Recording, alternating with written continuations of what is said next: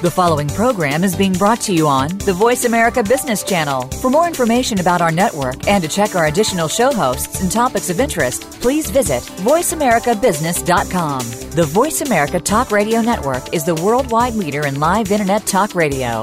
Visit VoiceAmerica.com. The views and ideas expressed on the following program are strictly those of the host or guests and do not necessarily reflect the views and ideas held by the Voice America Talk Radio Network, its staff, and management. Welcome to the Ellis Martin Report. During this broadcast, you will learn of potential investment opportunities involving publicly traded companies. These companies have paid us for exposure on this program. We ask that before you consider any possible investment choice, do your own research. You can begin the research process by visiting our website, ellismartinreport.com. Remember, if you do invest in any publicly traded concern, you do so at your own risk. Here's the host of the Ellis Martin Report, Ellis Martin.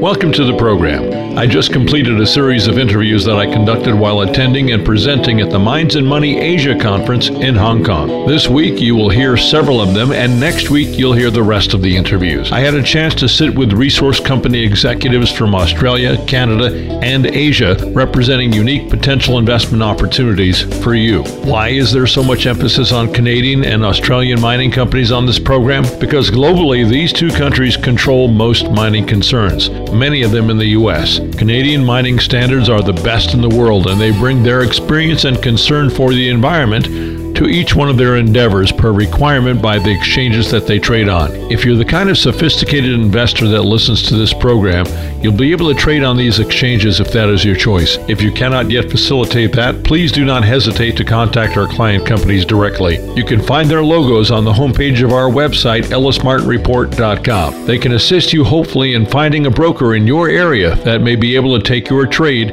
should you decide to become a shareholder after doing the suggested research. Remember, never invest without becoming fully educated on the security that you're considering. Do your own homework. Make your own choices. We are merely paid purveyors of information, which makes us biased. Having said that, I make no investment recommendations. Invest at your own risk. Let's start this particular segment with a company we've had on the program previously, Nemaska Lithium. Nemaska intends to become a lithium hydroxide supplier and lithium carbonate supplier to the emerging lithium battery market that is largely driven by electric vehicles, cell phones, tablets, and other consumer products. Nemaska Lithium trades on the TSX under the symbol NMX and in the U.S. as NMKEF. Join me for a conversation at the Mines and Money Asia Conference in Hong Kong with Nemaska Company spokesperson Wanda Cutler. Wanda, welcome to the program. Thank you. Nice to be here. If you don't mind, give us a brief overview of your company. Nemaska Lithium is a vertically integrated mining company. We have a mine and then we'll have a chemical plant. So we'll be producing lithium for batteries. Mainly that's our focus. We're not just producing a concentrate, we're going to be producing a lithium hydroxide and a lithium carbonate. Those are the batteries or the chemicals that go into the battery. Let's talk about the resource, the location, the jurisdiction. It's excellent as far as I know. We're located in Quebec, Canada, one of the best mining jurisdictions in the world. The mine is located in the James Bay region of northern Quebec, well serviced by existing infrastructure, roads, power, communities, airports. So all the infrastructure that you would need to build a mine is already in place. Saves us a lot on our capital. The chemical plant will be located in Shawinigan, Quebec, which is further south and on the St. Lawrence Seaway. That also is well serviced by existing infrastructure. So we have electricity, natural gas, a well skilled population nearby, uh, railroad. So it's well serviced, and we could actually receive concentrate at that point from anywhere in Canada, North America, or even the world to process into battery chemicals. But of course, our main concentrate is going to come from our mine in northern Quebec. You have the offtake taken care of. You've got the project. You're vertically integrated, and you spent some time setting this up. It took a while for you to acquire the properties, put everything into process. Let's discuss that. Yeah, we went public 2008, 2009, just at the end there of 08, and we've been focused on our lithium project pretty well since that time. We have developed the project from basically a few historic drill holes to a world class deposit with a full feasibility study, and it's fully permitted. So we're good to go from a mining perspective. And then in terms of the chemical plant, we developed our own technology to produce battery chemicals, gives us a huge cost advantage over everyone else in the world. Now, there's no brine involved. This is all hard rock, correct? Absolutely. It's a hard rock lithium project. Tell us about your management team. So the company's led by Guy Bourassa. He's the founder. He found the project, put the project into Nemaska Lithium, and developed it to the world class asset that it is today. He's also responsible for spearheading the development of the technology that converts the concentrate into lithium battery chemicals. In terms of the execution, we've been able to attract some really talented people. So we have a couple of people that are ex Rio Tinto, experienced in developing mines from scratch. So that's really going to help us from the execution perspective, especially on the mining side. And then on the chemical side, a few years ago, we built a team of chemists that basically helped us develop the methodology to produce the lithium salts. So we have an in house team of chemists as well, which is, I think, somewhat of a differentiator for Nemaska relative to some of the other companies because we've built that expertise in house. So, on an execution side, management is very experienced in both developing mines and building chemical plants. And tell us about your share structure. Share structure, we're just over 317 million shares outstanding. Fully diluted, we're about 400 million. So, our market cap's roughly 400 to 450 million Canadian. What can we expect to see for the company going forward the next year to 16 months? Lots of news coming up. We're basically in the project development phase. So, we're actually building a mine and a chemical plant at this point. We're doing a bulk sample right now up at the mine site that's going to feed our phase one plant. The phase one chemical plant will be used to send samples to customers over the next, say, six months. So customers around the world will be receiving product. The thing with lithium is you need to qualify your product. And so by sending them samples in advance of building the mine and the full scale commercial plant, you're actually qualifying while you're building. So that's really going to reduce our operating costs once we're fully up and running. And what brings you to Mines and Money Asia here in Hong Kong today? Well, I mean, obviously, a lot of the battery manufacturers, a lot of the companies that are focused on supplying lithium ion batteries are based in Asia. So we felt like it was a perfect opportunity to come and reach out to that audience, both on the investor side as well as potentially end. Wanda, it's always a pleasure to visit with you. Thanks so much for joining me today on the program. Thanks, pleasure to be here. I've been speaking with Wanda Cutler of Nemaska Lithium at the Mines and Money Asia Conference in Hong Kong. Nemaska trades as NMX on the TSX and NMKEF in the U.S. Visit with Nemaska Lithium at the Mines and Money Conference in New York on May 3rd and 4th. I'm Ellis Martin, and I'll see you there as well. Next on the program, and also at the Mines and Money Asia Conference in Hong Kong, I'll speak with Gino D'Anna, the Executive Director of Metals Tech. Metals Tech trades on the Australian ASX under the symbol MTC. They have lithium assets in Quebec and cobalt in Ontario, Canada. Metals Tech is resourcing the lithium ion battery revolution. Gino, welcome to the program. Thank you very much, Ellis. Thanks for having me. If you don't mind, give us an overview of the company. Okay, so our company Metals Tech is listed on the Australian Stock Exchange. We listed at the end of February this year, focused on high grade lithium, hard rock, and also high grade cobalt in North America. We're principally focused on those two assets mostly because we are wanting to be part of that transformative change to the whole mass energy storage and electric vehicles market. You mentioned North America. Let's focus in a little bit on the best mining jurisdiction in the world, which is Quebec Province, Canada. So Quebec is an important and natural choice for us. I mean, we've got access to the lowest cost energy in terms of Quebec hydropower, where there's prevalent infrastructure as far as road and rail is concerned as well. All of our projects boast favourable location as far as infrastructure is concerned. Quebec for us has got tier one mining jurisdiction, ranked number six by the Fraser Institute, but we've also got access to easy and very accessible skilled labour throughout the whole province. The local government there is very active in as far as contributing to projects. The Quebec government's got something that's quite important called the Plan Nord or the Plan North. Uh, it's all about taking infrastructure beyond the 49th parallel where majority of our projects actually sit. We're quite fortunate that Quebec Hydro have done a number of projects around our properties, which has actually given us great infrastructure and access to our areas. But importantly, the Quebec government is also very supportive as far as tax rebates are concerned and also about incentivising exploration in the northern reaches of Quebec where our properties are located. We've also got a very supportive First Nations landscape in the Cree Nation. They're very attuned to investing in mining and exploration as well. Let's discuss lithium brine, which we're not talking about, and hard rock lithium and the benefits of your particular project as compared to others around the world. I suppose for us as a junior explorer, we ourselves couldn't get our minds across lithium brine productions, mostly because the capital infrastructure that's required to actually get those projects into production.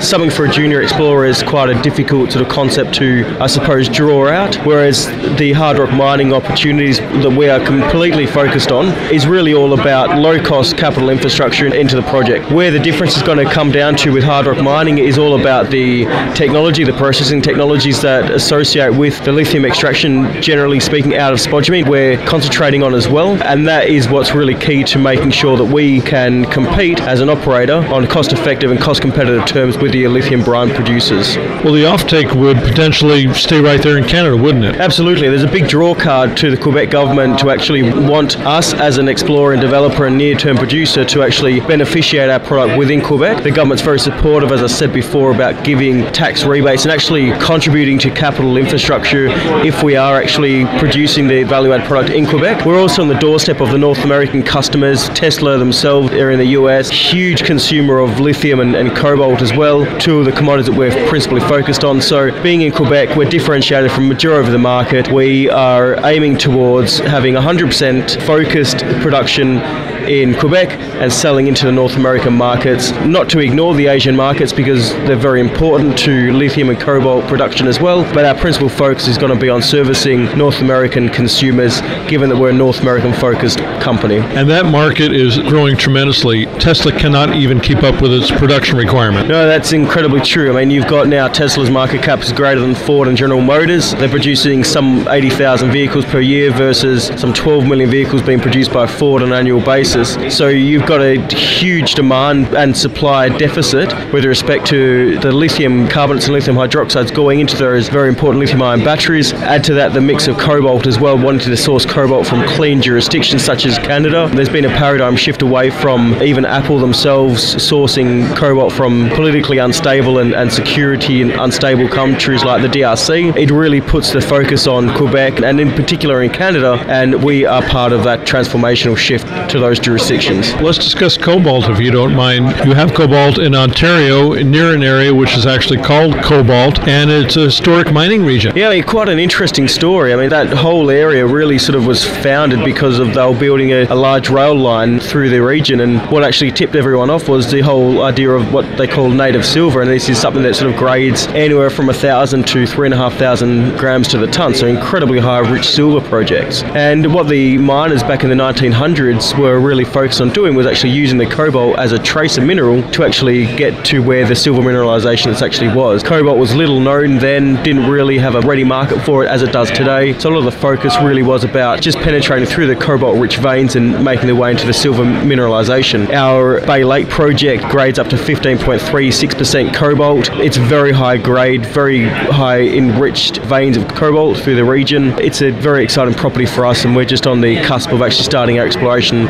that particular project in the next couple of weeks. Tell us about the management team of the company, if you don't mind. Sure. So the management team principally is made up from an executive capacity is made up of myself and my co-founder Russell Moran. So our previous venture was in anthracite mining in British Columbia, which gave us, I suppose, an entry into the mining rich sort of provinces within Canada. My role principally was around the whole stakeholder engagement. So I got a very strong skill set in respect to actually forging the relationships with the local communities, local stakeholders, the people that actually give you the the whole social license to occupy. The company is really materially sort of supported by us two as executives. We own about 40% of the company, but we've importantly got a very strong technical management team working behind us as well. Shane is also on the board as non-executive director. He's VP of Environment and Permitting, has got a very strong pedigree in that space as well. A lot of work within Canada, and we've got our technology partner Lithium Australia, represented by Adrian Griffin, who adds the metallurgical and process testing side of the product suite to our to our board. So let's talk about how an Australian company and an Australian entrepreneur found a project that you found a passion for, financed it, or taking it into development potentially, and purveying it to an audience of investors around the world. How did that happen? So I started initially looking at graphite in July 2015 when graphite was becoming one of those preeminent commodities and was becoming something that the market was really just getting attuned to in terms of its value and use. Lithium and cobalt at that time was still relatively unknown, but there was definitely murmurs happening in the Australian market in particular, where I'm familiar with, about the importance of lithium. I entered negotiations with one private landholder, our initial claims being contiguous with and along strike of TSX listed Nemaska Lithium, then there were Whabouchi spodumene mine. That was, that was the first project that we acquired uh, after about eight months of negotiation. From there, we invested our own money and picked up a number of other projects with private vendors and also through our own research and analysis with a geological team behind us as well. We seeded the company up in July of 2016, put a lot of our own money again into work, put in sort of a circa a million dollars, and in February this year we raised a further $4 million and listed on the Australian Stock Exchange. Our focus is solely on exploring and developing our lithium and cobalt projects. We're currently drilling at the Cancet flagship property now in northern Quebec, and we're about to start drilling and exploration on the cobalt properties in Ontario as well. So we can say that your properties in Quebec, for the most part, are contiguous to Nemaska? We've got one large property, which is about 8,000 hectares, which is contiguous with and along strike of Nemaska Lithium. A lot of work's been done on that property historically through magnetic surveys, stream sediment sampling, but also a lot of rare earth mineralized exploration has been done as well. We're in what's known as this um, ultramafic and volcanic rock structure, which is similar in, in lithology and geology to Nemaska's deposit. We're currently going through a soil geochemistry sampling program that will then be followed up with trenching and maiden drilling program towards the middle of this year. So that's one of our primary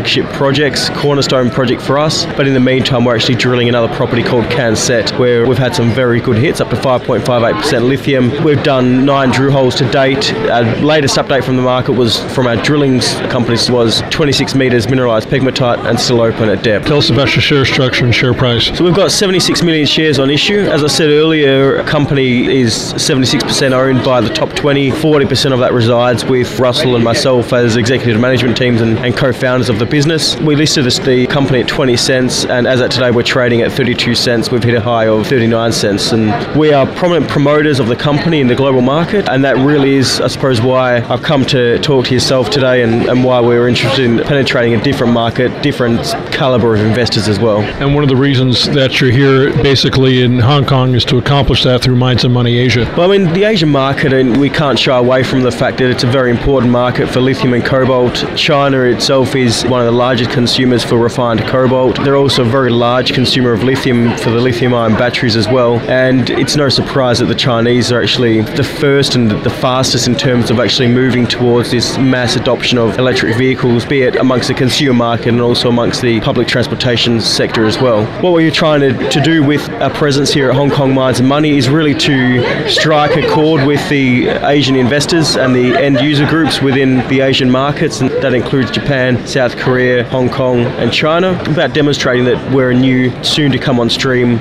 lithium production focused company with the advantage of actual high grade cobalt production opportunities existing as well. Well, Gino, it's been a pleasure to speak with you. Thanks so much for joining me today on the program. Thanks, Ellis. Thank you for hosting me. It was a pleasure. For Mines and Money Asia in Hong Kong, I've been speaking with Gino D'Anna, the Executive Director of Metals Tech, trading as MTC on Australia's ASX. We continue purveying potential opportunities now in the cobalt space at Mines and Money Asia in Hong Kong with Kevin Bottomley, the President and CEO of Kings Bay Resources, trading as KBG on the TSX Venture Exchange. Kevin, welcome to the program. Thanks very much, Ellis. If you don't mind, give us a brief overview of the company. Sure, Ellis. Kings Bay is focused on the exploration and development of high tech metals, primarily copper cobalt, in Newfoundland, Labrador. Early stage, we're currently looking for exploration targets. We've recently completed a VTEM survey. We'll be looking at the data to analyze high value drilling targets to get in there once the weather allows us in the early part of June. Is copper and cobalt usually found together? I thought mostly it's silver and cobalt. It can come in a variety of different manners. Copper cobalt is common, nickel cobalt. Cobalt's not usually mined as a primary. It, as you said, is usually a byproduct, and uh, that's going to be the situation for us in Newfoundland, Labrador. Well, this byproduct's very good, being that it's copper and it's an industrial metal that we're going to see more of a need for in the coming years. Copper is definitely on the rise. Some changes in the U.S. have definitely led to a price increase, which is good for us, but really sort of pricing is irrelevant at the early stage of exploration, and we're really looking for discovery, and that's where the value is going to be for our shareholders. So it's way too early to, let's say, identify a resource then? Yeah, no, absolutely. But therein lies the excitement. We have the support of the local government and the community, and, and that was really the, the trigger point for us in the exploration process. Now, I know you never get into anything unless you find a passion. How did you find a passion for this particular project and this company? Well, it was brought to me about eight months ago. It was a sort of a distressed company. I was at a transition point in my career, and I wanted to really do something that I thought that I could bring value to. And technology metals had a long history actually uh, in this space, in these niche metals. And with cobalt on the rise, I figured I could make a difference and bring some new people to the deal. Well, let's talk about the management team. Sure. So myself, president and CEO, uh, 15 years experience in a number of facets, uh, primarily uh, corporate restructuring and capital raising. Another gentleman, my business partner, Brad Hepter, he's on the board as well. And he has a similar pedigree to myself. And my geologist, Nick Rodway, a younger guy, up and coming. Very excited to have him on board. He's actually from the region, um, which uh, gives a lot of credibility with the local folk as well. And the jurisdiction's really fantastic, isn't it? Yeah, for being Canadian, I felt a little ashamed I hadn't been out to the East Coast and to the Atlantic provinces, but was welcomed with open arms. And uh, the community was actually probably 75% of our first public offering we did on the finance side. Is it too early to talk about potential offtake? yes, yes, it is. What the market is looking for is, is, really the results of the VTEM survey we just completed and getting in there and doing some drilling and, and figuring out what exactly might be there, which we actually don't know. Let's talk about the share structure of the company and why it might be attractive even at early stage. So when I came on board, obviously with these takeovers, you want to go in and you want to start with a clean slate without damaging any pre-existing shareholders. So we did do a rollback. We did a 10 for 1. Currently shares outstanding is just over 41 million. The management group holds 31% and the market cap is just under 7 million. And what are you trading at right now? Currently trading at 16 and a half cents. Well, that's fantastic. So it might not be a bad idea to park some liquid assets, a little bit of your portfolio in a company that perhaps has some potential in the future. Yeah, absolutely. I encourage people to visit the website, to contact us directly, and do their own due diligence. But I feel very strongly that there's definitely some real strong opportunity through the discovery process. Well, Kevin, it's always a pleasure to see you, whether it's in Vancouver, San Francisco, Toronto, or now Hong Kong. Thanks very much for joining me today, Mines and Money in Asia. Thanks very much, Ellis. I've been speaking with Kevin Bottomley, the president and CEO of Kings Bay Resources, trading as KBG on the TSX Venture Exchange at the Mines and Money Asia Conference in Hong Kong. I'm Ellis Martin. Don't forget to visit with me at Mines and Money New York on May 3rd and 4th. Now let's chat with Charles Desjardins, the president and CEO of Pistol Bay Mining Incorporated, trading as PST on the TSX Venture Exchange. Pistol Bay Mining is a diversified junior mining Canadian exploration company with a specific focus on zinc and other base metal properties in North America. I sat down with Charles at Mines and Money Asia in Hong Kong. Charles, welcome to the program. Thank you very much for having me, Ellis.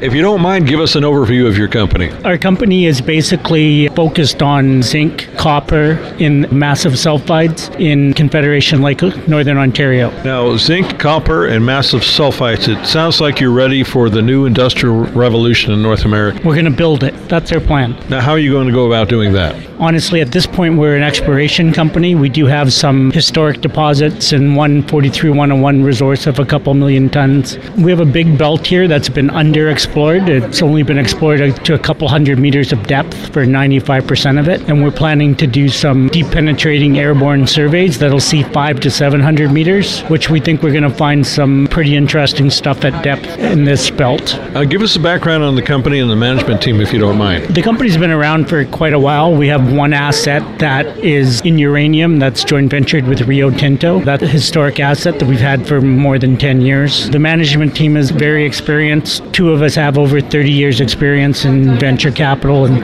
fundraising. What is the plan going forward for the next 12 months, two years with regard to exploration? How are you capitalized for that? We're well capitalized now. We recently got a $750,000 payment from Rio Tinto and closed a $550,000 financing just prior to that. The plan here in the short term is we're doing a new resource estimate on the Arrow Zone. We're going to be commencing these VTEM Max airborne surveys, and we'll be doing a drill program here in the next few months. We're just working on our permits right now. We have one project permitted. We're permitting eight more projects. That's quite exciting. So over time, there'll be updated resource estimates. Yes. As I mentioned, there's four historic deposits that we control that are not 43101, and we'll be moving those to 43101 status over the next 18 months, two years, systematically, one historic deposit at a time. Now, you have a gold resource as well. Is that going to be of interest down the road? Are you actually that kind of polymetallic company? So, a VMS in this belt typically has zinc, copper, silver, and gold. So, the gold that we do have is part of the VMS structure. In the Arrow zone, which has a couple million tons of like around 6% zinc, 0.7% copper, good gold and silver credit. It also has a high grade core that has like 0.85 grams gold per ton on 633,000 tons.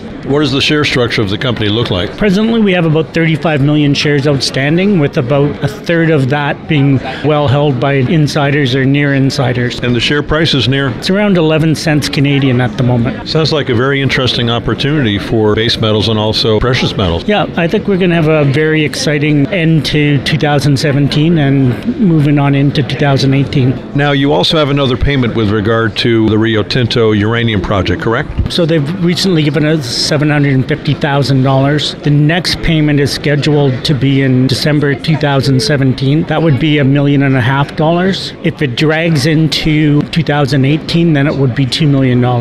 We're really expecting that they will pay that payment in 2017. The nice thing about that is our shareholders get more development of the project with no dilution. So, what would you say to our audience in consideration of your company as a potential investment opportunity when there are a number of choices right now? Why select Pistol Bay hypothetically? Pistol Bay has the best of both worlds in that we have the blue sky with deep penetrating airborne survey that we're going to be doing. There's some amazing things could come out of that. We're looking for a plumbing system that's over 60 kilometers. All these historic resources and the 43-1 resource have come up, but what's going on at depth, and that's what we're going to be looking at, as well as developing these historic deposits. We know that there's good grade there, and we know all the holes and stuff like that, so we'll be twinning a lot of those and giving the market some really good numbers.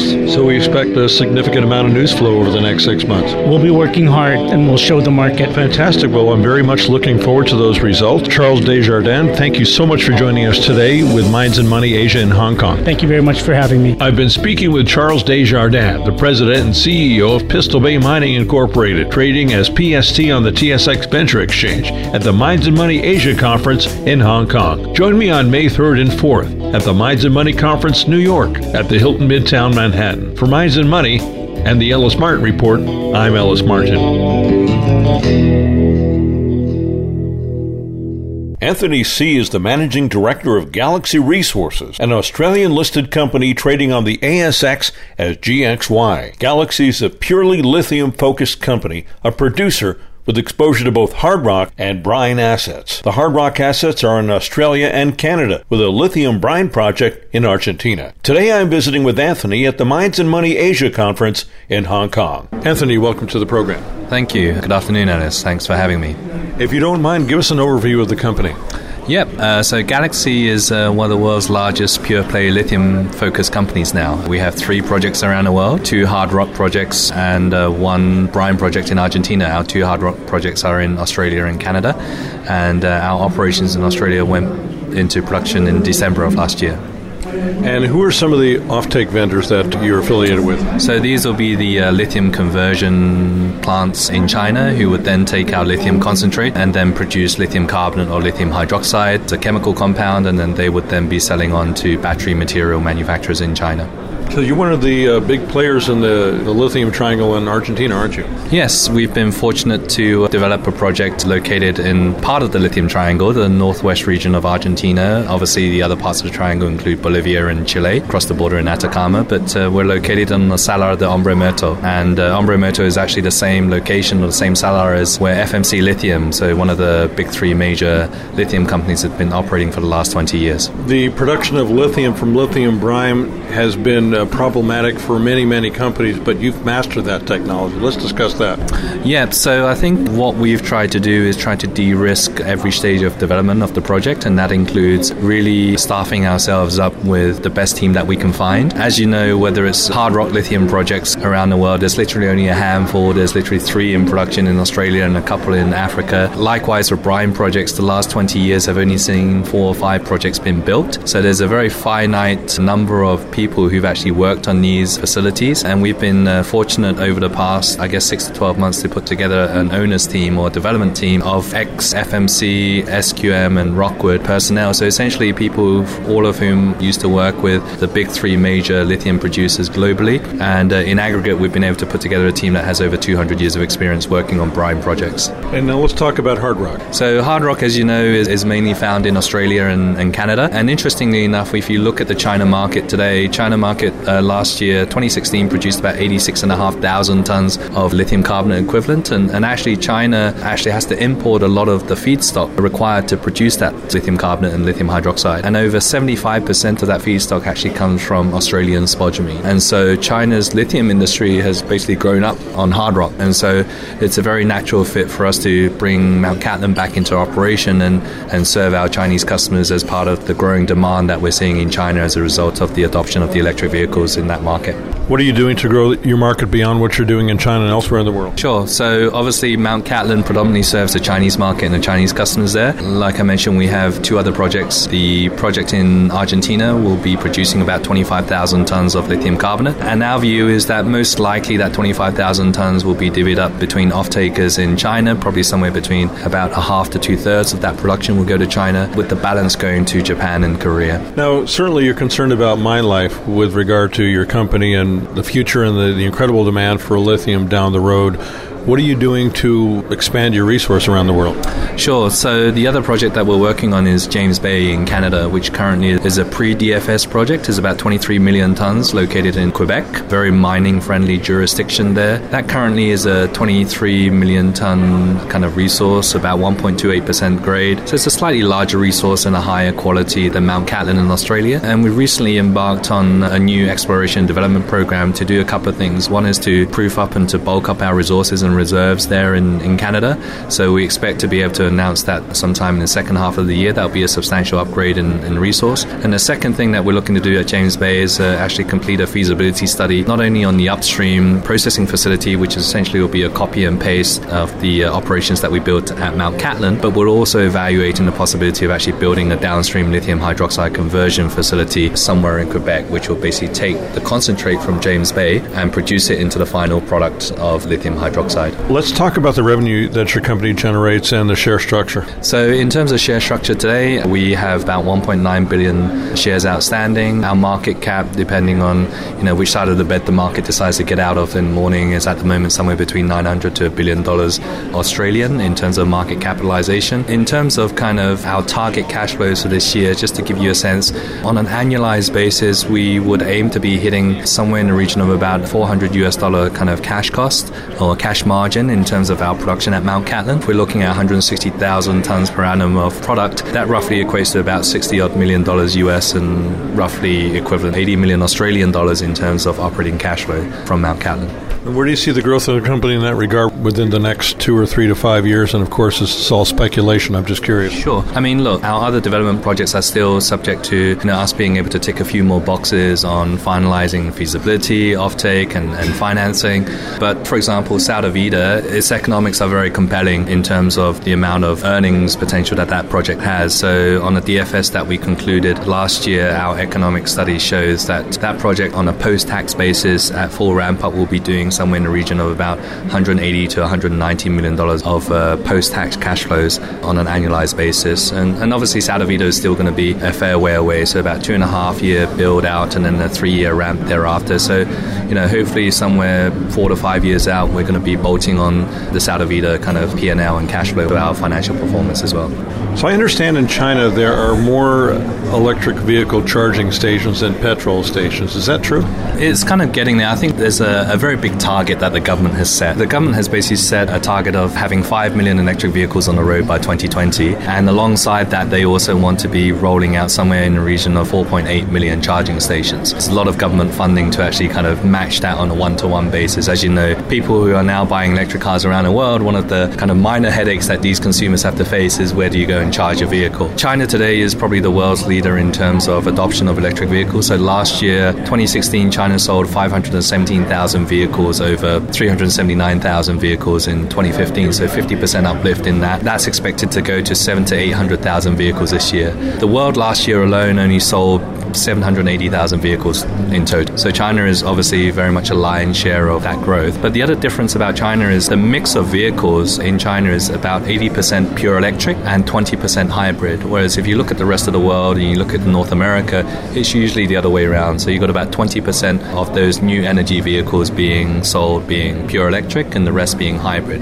What that basically means for our business is obviously with a pure electric vehicle, your battery sizes are a lot larger, your kilowatt hours per vehicle are a lot larger, and therefore the amount of lithium that you consume per vehicle is also going to be a lot higher. So that's why we see most of the growth happening. Probably China is going to be leading at least, you know, 60, 70% of the growth at least for the next, I would say, five plus years.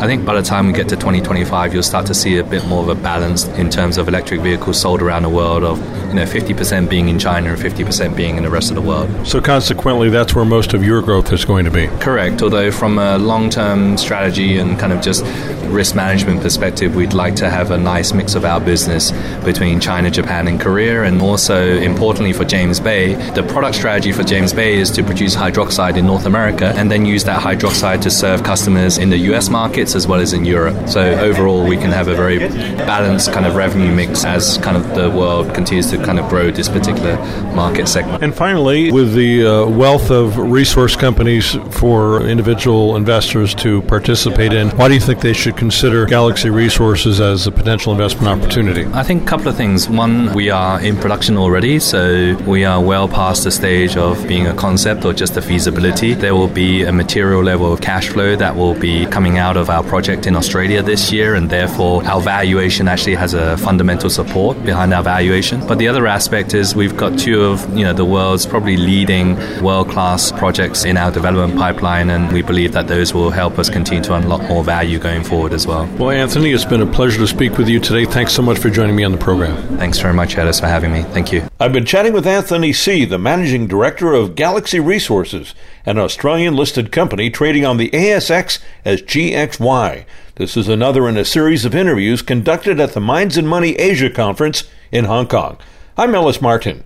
Join me if you can at the Mines and Money New York Conference May 3rd and 4th. Join me now for a conversation with John Dugdale, the managing director of Peninsula Mines Limited, trading on the ASX under the symbol PSM. Peninsula is an Australian listed exploration company developing outstanding opportunities for lithium, graphite, and gold discoveries within South Korea. Today I'm continuing my series of interviews at the Mines and Money Asia Conference in Hong Kong. John, welcome to the program. Thank you very much. Now, you have a unique company, a, a company I've not come across anywhere in my travels. You are a potential producer of lithium and graphite in a market in your home country, which is, we're not talking about Australia, we're talking about Korea, which is a prime source of production for the lithium ion battery. Is that not correct? That is correct. Ellis, um, the lithium ion battery production, it's, it's uh, South Korea is the world's leading producer of that product, and we have identified potential for significant graphite deposits as well as some potential for lithium and other commodities in country. And they don't actually produce any of their own primary product for those high end technological applications. So, what you're seeing right now in South Korea, all the source for lithium and graphite comes from overseas? Yeah,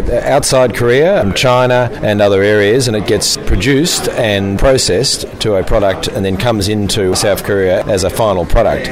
We actually see the opportunity to not only produce graphite and lithium in Korea, but also to continue the downstream processing so that Korea can actually produce the whole value chain all the way through to the lithium ion battery. Because that should be a very attractive option for the um, potential offtake partners that we would like to generate. So, really, there's no transportation issues at all. The source is right there, and the delivery process is probably kilometers away. And also, the infrastructure in Korea is fantastic. So, if we can set up a project development in the near term, access to power, access to transport, and so forth are second to none in country. So, it really is an outstanding opportunity. The obvious question is why hasn't this been done prior to now? Why isn't anyone else taking advantage of this opportunity with lithium graphite in country? One of the aspects is that to some extent Korea moved to the high technological end of the market and sought uh, product from outside Korea. In addition to that, the ability to set yourself up and, and get established in Korea hasn't been recognised by other companies, and we see that some of the old production areas have been just left without any modern exploration and we've sort of recognised that opportunity. So I can't speak for other companies, but we've certainly recognised that these things have remained dormant, and we can now take them forward. So you have the potential ability to take this project into production or partner with someone who can, and then generate a source of revenue within perhaps two to three to five years, somewhere in that area? Yeah, that, that's about the time frame we're looking at. Certainly the graphite is reasonably straightforward in that respect, and the deposits that we're currently taking forward, for instance, our Yongwon project located very close to the city of Chungju, which is a major industrial centre. So we would see ourselves as being able to take the development forward to mine production and potential flotation concentrate production, and then we develop a partnership with some groups which are very local to take that product to the spiricalized concentrate that goes into lithium ion battery manufacture. And there's a lot of lithium ion battery manufacturers in country, not just the big ones, LG and Samsung. So our discussions with these groups are already starting. Not only that, we can advance our other projects for lithium and also zinc and silver and gold and just keep moving things forward. And we may have multiple mine developments in the future. Well, with regard to graphite, the spherical graphite, the high purity graphite is really what these battery production companies need, and anything less than that is just uh, counterproductive, isn't it? Yeah, and, and we've been able to show that we can produce a 97% graphite concentrate from at least our Yongwon project, and that's really high purity stuff. That was our focus initially, was to say, right, can we produce the high quality product that these people need? Yes, we've ticked that box. Now we can drill out that one single project, get it to the stage where we can produce an economic study, advance our offtake partnership discussions, and then move on perhaps to two or three other developments and establish an industry that Korea really is crying out for. What kind of lithium do you have? Is it hard rock? Is it lithium brine? It's pegmatite hosted hard rock lithium. We're at a fairly early stage there, but there is some lithium mining going on in the area where we've um, established our tenements. We've established a tenement holding over a three kilometre long belt of pegmatites, and we know they're lithium bearing. We just now need to advance them to the next stage, which is soil sampling, further surface sampling, then perhaps some geophysics, and then maybe even drilling within the next sort of 12 to 18 months. So that's at an earlier stage, but the common denominator between all our projects is we've identified outcropping mineralisation at surface, and so it's just a matter of applying our modern exploration techniques, which have never been applied before. You said all your projects. Does that mean you have gold at surface as well? Yes, Korea's got quite a history of gold production, and we've been able to acquire a very high grade historical mine that has high grade mineralisation spread over about one and a half kilometres of strike and multiple lode structures, and we're looking to drill that this year. That's our Osu project. And in addition, we've got a large area of tenements over a major zinc province. There's still zinc mining going on. In fact, there's an active producer right near our exploration property and a significant historical mine within our tenements, and we've been identified grades of up to 40% zinc at surface spread over an area of around two kilometres by two kilometres squared. So we're very excited about that as well. And again, outcropping high grade very large areas of tenements that we've been able to acquire, but no modern exploration has been applied. That's our bread and butter. We are a group that has the expertise and the track record of identifying opportunities, turning them into discoveries, and then taking them through to development. Well, I want to talk about that track record, but I'd also like to ask you about steel production in Korea. How extensive is it? Would you offtake it to other countries in the region?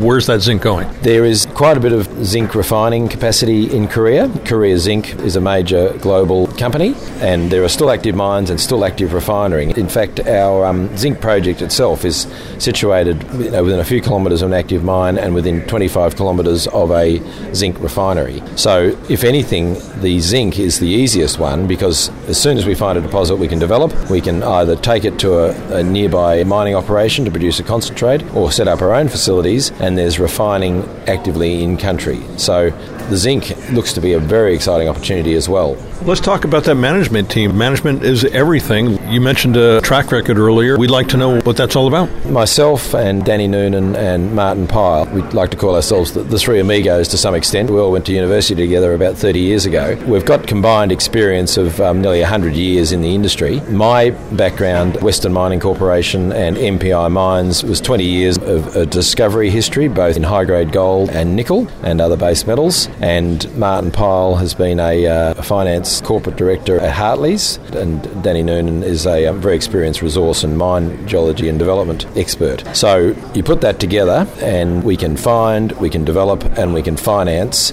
We've got the track record and the experience to do that. And I think one of the things that is evident is that the track record of Australian companies and Canadian companies taking these sorts of projects forward is second to none. And it's what these countries really need is that sort of expertise to really get their mining industries going in a modern way, using the latest techniques, but also safely and with an eye to uh, environmental sustainability. The more this sort of experience is applied to these situations, I think the more that places like South Korea can actually benefit. How extensive are Canada and Australia as a whole? How extensive are these countries involved? I know globally it's quite extensive, but in Korea alone? Not particularly, and we see that as an opportunity. So there's been some activity over the years in tungsten and in gold. Uh, Ivanhoe Mines made a discovery in South Korea. At the moment, it's um, Peninsula Mines, and there's another Australian company active there at the moment. The opportunity hasn't really been recognised and progressed in Korea, despite the fact that there's a huge amount of prospectivity and historical mining activity. I think one of the perceptions is that it's heavily populated, but there is about 70% of Korea is forested land and mountains and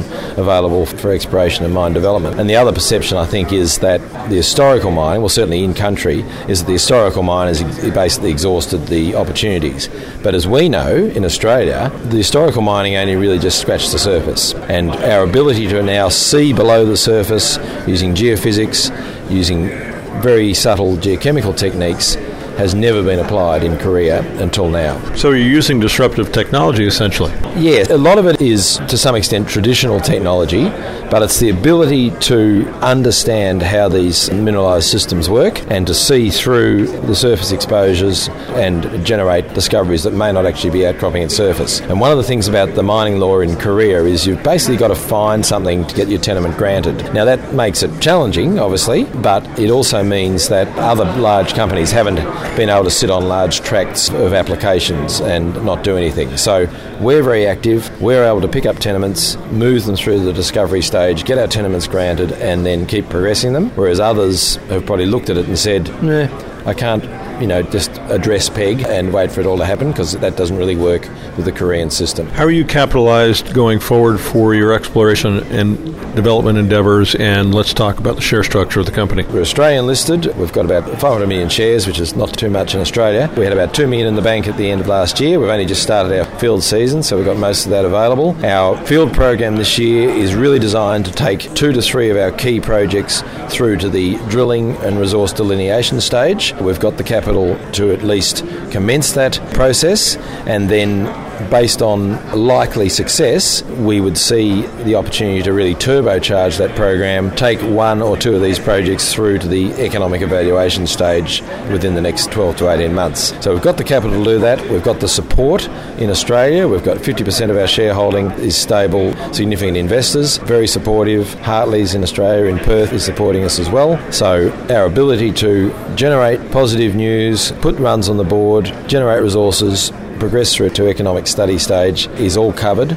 and then reach the next level and we can potentially start to capitalise the development. Well, John, I thank you for bringing the story to the attention of our viewers and our listeners. It's been a real pleasure to speak with you today here at Mines and Money Asia in Hong Kong. Thank you very much. I've been speaking with John Dugdale, the managing director of Peninsula Mines Limited, trading on the ASX under the symbol PSM at the Mines and Money Asia Conference in Hong Kong. Be sure to join me for Mines and Money New York on May 3rd and 4th. Listen to the segment again on our website, ellismartinreport.com. Carl Dumbrell is the non-executive director and company secretary for Oil Basins Limited, an Australian company trading on the ASX as OBL. Oil Basins is an exploration company primarily focused on natural gas onshore and offshore in Australia, positioned to offset the shortage of domestic liquid natural gas needs in the country. Today I'm visiting with Carl at the Mines and Money Asia Conference in Hong Kong. Many of us around the world and in North America look at Australia as a resource rich country, second to perhaps Canada. So the question of energy is sort of a, a no brainer. And we don't think that there's an energy issue at all in Australia, but evidently there is with the shutting down of coal fired plants around the country and the outsourcing around the world of the country's liquid natural gas, then that leaves pretty much nothing for the local population, the heavily populated areas of eastern and southern Australia, and this company is addressing that. Carl, welcome to the program. Let's talk about your company. Thank you very much. So, Oil Basins, as mentioned, is a small listed company on the Australian Stock Exchange. We are addressing the energy and electricity situation in Australia. As mentioned, Australia is moving away from coal fire power to gas, and that is creating a structural problem as that change occurs. Did anyone see this coming over time when the coal fired plants were actually shut down? Wasn't there an alternative energy source ready to go? The government of the day has not planned for the future. They've allowed for the day to day funding of the necessary energy needs, but the crisis occurs now, 2017 2018. And so the current empowered governments are trying to resolve it, but their predecessors have ignored the problem. Australia is a first world country, and yet you've had some blackouts and brownouts as a result of this shift. Correct. Last year in South Australia, the entire state of South Australia was out of electricity for two days. Two days, no electricity, a large state. Correct. Unthinkable. And unheard of. We didn't know of this. How are you positioned to take care of this energy need? So, our company has a gas project in the Bass Strait, which is in the Gippsland Basin, and it is the premier basin for gas in Australia, supplying about 30% of Australia's domestic gas market. So, we have a project that will move from final stage exploration to production in the coming years. And our project is there to complement the current supply demand problem feeding straight into the domestic marketplace. So, all of the energy that you'll be providing will pretty much be spoken for? Correct. Into the Victorian, Southeast Australian domestic market. And you said complement, not completely satisfied, but complement, which is enough for you and your shareholders. Correct. What is the plan going forward during the next 12 months to two years with regard to further developing this project and taking it into production? So at the moment, we are completing the final stages of exploration work, and that's 3D seismic reprocessing. We will have that work completed in May. We will have conclusions available in June, and at that point in time, we will recalculate the size of the project and how we then drill the project next year or the year after to take it to a production. Now, it is a conventional gas field, which means that when we drill it, gas will flow to the surface. So it's not going to be very cost intensive beyond drilling it and gas flowing to the surface. Have you arranged for uh, offtake locally? Not yet. That is the work that we're doing in the coming months. Once we have completed the current 3D seismic reprocessing, we then move into the negotiation stage of offtake, infrastructure, and getting access to the pipelines that we need. So it's a very exciting time for us. Infrastructure isn't as big an issue as it would be if your resources were somewhere else in the country, for instance, in New South Wales or, or the northwestern part of Australia. Is that not correct? We have excellent infrastructure. Our field is within two kilometres of an existing gas field with pipelines running into Victoria, and our secondary gas field on the same permit is within five kilometres of a project that Esso and BHP own or are operating. So we're very close to infrastructure. How are you capitalized going forward for further development? We need to recapitalise the company at this point in time, and our company at the moment is very small, so it creates an excellent opportunity for an investor to come in and participate in a large upside. And that's one of the reasons you're here in Hong Kong, is that not correct? That's correct. We're here to tell the world the story about what's happening in the energy situation in Australia and to identify our project as a very suitable investment for international parties. To reiterate, while Australia is very rich in precious metals and base metals, rare earth metals, any kind of metal or mineral, liquid natural gas is a problem. Correct. And the reason for that, as you said at the beginning, is that we are a large supplier to the global market. We've moved since 2004 to now to become the second largest supplier of LNG in the world behind Qatar. Oil Basins Limited trades on the ASX under the symbol OBL. I've been speaking with Carl Dumbrell, the director and company secretary. Thank you so much, Carl, for joining us on the program today.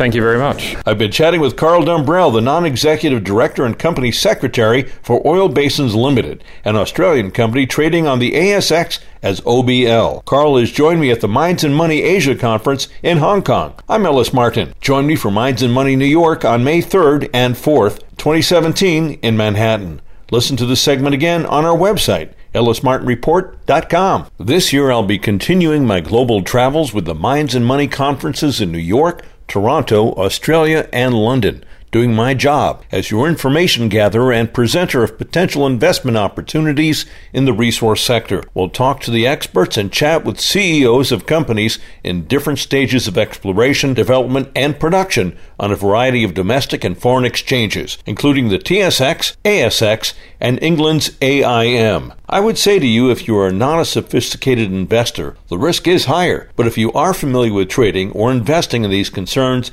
and you can afford to risk, this program provides an opportunity for our listeners to hear directly from the principals of companies in the sector. Listen to their stories, learn about their management teams, their projects, the resources in the ground. Look at the track records of the people involved and where these commodities might be headed with regard to the markets. What does our burgeoning global society need and consume the most? What I like about the Mines and Money series of conferences is that it is global in scope. We are one planet. There is enough abundance in the ground for everyone. We just have to uncover it. And at times, that demand exceeds the ability to produce the commodity at any given time to meet the needs of either industry or the consumer. This can drive the price of the commodity up, as well as the share price. These are the trends that you have to look for, especially as we cover minerals such as lithium, cobalt, graphite, zinc, and copper. In my opinion, and that of others, copper is probably the most undervalued metal potentially, considering the supply and demand issues across the board. Gold is money, but is it currency yet in the world? I don't know.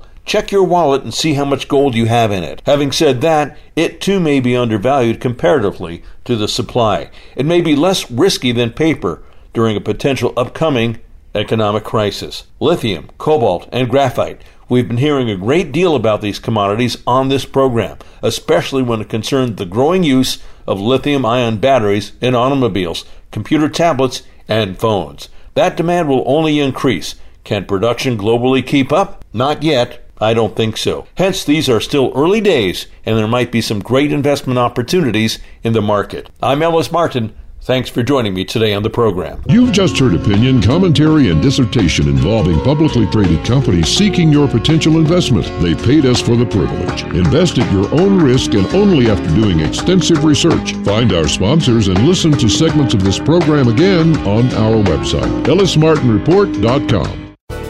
Thanks again for listening to the preceding program brought to you on the Voice America Business Channel. For more information about our network and to check out additional show hosts and topics of interest, please visit voiceamericabusiness.com.